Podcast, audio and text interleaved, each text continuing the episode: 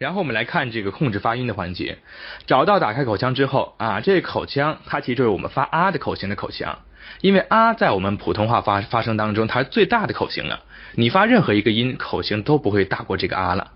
那么打开口腔之后，我们要学着利用我们刚才的声音感觉，哎，把这个声音放出来，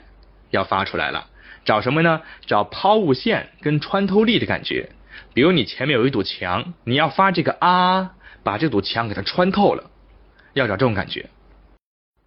比如说怎么发，给大家示范一下啊，呃，大家可以先听，我一会儿呢下课之后我会把那个视频的示范发给大家，大家看起来就更直观了，也可以随时回看去示范跟跟随练习。我先跟大家发一下这个感觉啊，你看不能怎么发，不能啊啊啊，你看这样还是有嗓子带出来的，而且整个口腔也是下巴用劲儿的。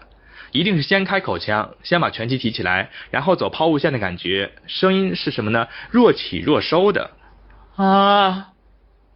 啊，哎，这样的感觉，试一试大家。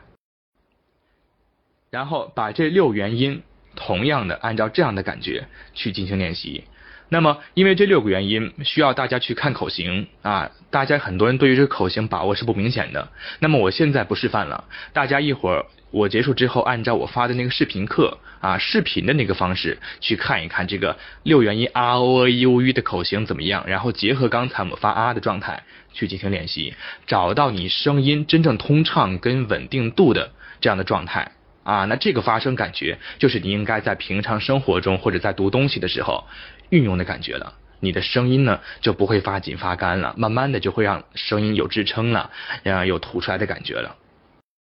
然后下面看这个声音的力量，这个呢作为弹性训练的一部分也非常重要啊。对于某些人来说，可能你比如说读东西的时候，你会发现你的声音老是平平淡淡的，没有力气，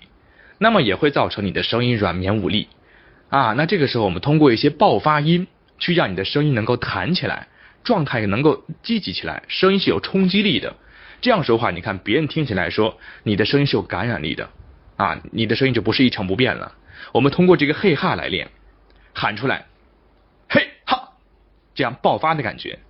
大家可以试一试，用劲儿，但是一定要注意不能挂嗓子，不能嘿，不能这样去发，一定是由气息弹起来的感觉去练的，啊。想系统训练声音，让声音更动听，可以加老师微信：四幺九八八四二三。